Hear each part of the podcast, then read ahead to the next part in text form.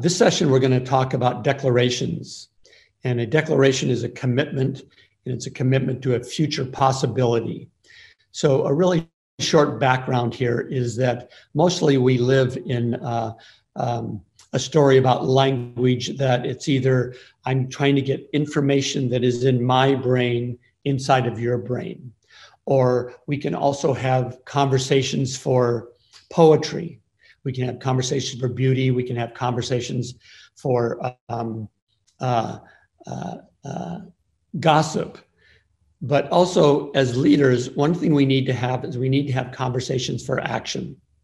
So the notion that speech is also an act, it comes out of a deep um, philosophical tradition that really began at the really the end of the 19th century. So there's all these different ways we think about talking and casual and gossiping and relaying information, but also we can say they're acts now, for example, in a declaration, is that if you're married, the officiant could say, You are now married. That's a declaration from both, that's a declaration from the state and possibly a religious institution. Soon as they hear that declaration and everybody that's there, their life changes. Their relationships change. They feel the commitment in their body the things they're going to share, who they're going to couple with, et cetera, et cetera. When you're in the courtroom and the judge says, you are now divorced, that's a declaration. And in, as soon as they make that declaration, your life has changed. Your, your uh, socioeconomic life has changed, who you're going to be with, how you're going to be with them, most likely your finances, et cetera, et cetera, et cetera. All of that produces a change. Simple thing is you're going to have a race with somebody or you're playing a game with somebody and somebody says go. You go into action. So it's not just information it actually becomes an act. So with that in mind we can say one of the things that leaders do again whether you're leading a large corporation a team a division um, an ngo nonprofit or you're leading your family you're leading your life is you make a declaration about the future. If you're leading people, you're saying, this is where we're going. Um, or in a culture of leaders, and that's where I work is building the culture of leaders, not a hierarchical of leaders. That culture of leaders will make a basic declaration about this is the future we're going into. Um, I'll give you an example of this the room you see me in is a dojo in my property in Northern California. I've been here going on going on 38 years. Um, we do Aikido in here. We do leadership courses in here. Um, we teach how to be a leader. We teach those foundations in here. And when I first came here, it was an old decrepit barn, almost falling down. It had um, horse and cow manure on the floor and on the walls uh, it was broken down.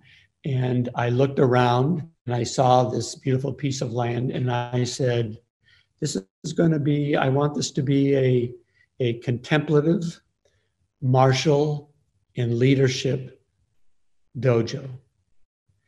Did I have the money to do it? No. Did I have a network of people that knew how to help me do that at that point? No. Did I have supporters? Yes, but nobody really told me how to do that. Um, I was living in a totally different county at that point. What I'm saying by that example is when we make a declaration, a commitment to a future possibility, we're not at that point going, this is how we're going to do it. That's the place where we have that vision. We have that vision, and in that vision, we actually might be able to see it, although we may not have the resources or assets to do it or even how to do it. But that dream is with us. So, this declaration that I made uh, 37 years ago, speaking about how I saw this building and this place to be a, a, uh, a place of, of learning for contemplative arts, martial arts, and leadership development. And um, it it became that. It became that and became more than that and outgrew that. I don't say that in the sense of tooting my horn, for example, but just as an example of that really we we begin reality by making a declaration. Um, if you haven't seen recently Dr. Martin Luther King's speech, I Have a Dream, go ahead and Google it and watch it. Because what it does is that what he does is he exemplifies a foundational piece of declarations. Is that when we listen to him and the beautiful content that he speaks, but what impresses us at a foundational level is that he is the declaration. He's not announcing, like, I have a good idea. He's not proclaiming this thing might happen. He's not saying, gee, what do you think about this? He's, he is that declaration. In some way, he's saying, his presence is saying, I am committed to a world of racial equity. I am that commitment. And what we see is we see that human beings um, are at their most powerful and most effective and most engaging and magnetizing when they are embodying that declaration. There's a man named Mehrabian who is now a um, uh, uh, cherished professor at uh, UCLA. I don't even know if he's there anymore. He was a kind of a laureate professor. He wrote a book many years ago called Silent Messages. So we have about 40 years demographic of these series of tests going across culture, class, race, gender, ethnicity. And the basic question is, you know, he was looking at what makes somebody credible. Um, in my words, why would we trust them? Uh, why would I take the next step forward towards them? Um, clearly, if people fulfill on their promises, we will begin to trust them. And sometimes just institutions, I can buy a house from somebody that they, um, I don't know at all, but the institution of mortgage brokers, real estate agents maintains that container of trust.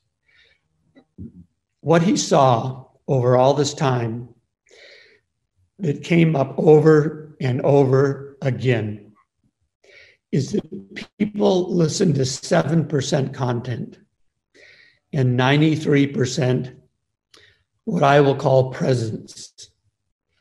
How you're comporting yourself, the tone of your voice, the pace of your voice, the sound of your voice, the rhythm, the whole rhythm of your entire being. How, how does that how does that communicate to somebody um, I'm really not sure, but I will take the next step forward and join your team, join your vision, be with you.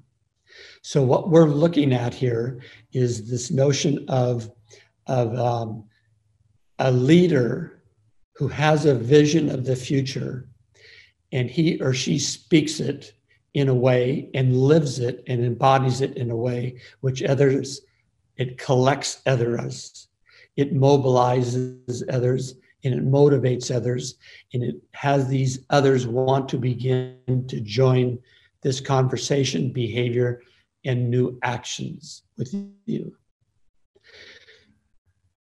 that's what a declaration is and um, in the next section here what we're going to look at is really how to get to that declaration. We have many declarations, we have multiple commitments, but how do, can we get to one that will take us through this entire program? Which I would suggest that it is a declaration about who you're going to be as you go through this program. Who will you be at the end of this program? So uh, let's stay tuned. I'm looking forward to passing that on to you and um, we can get into how to then we embody that be well stay with your practices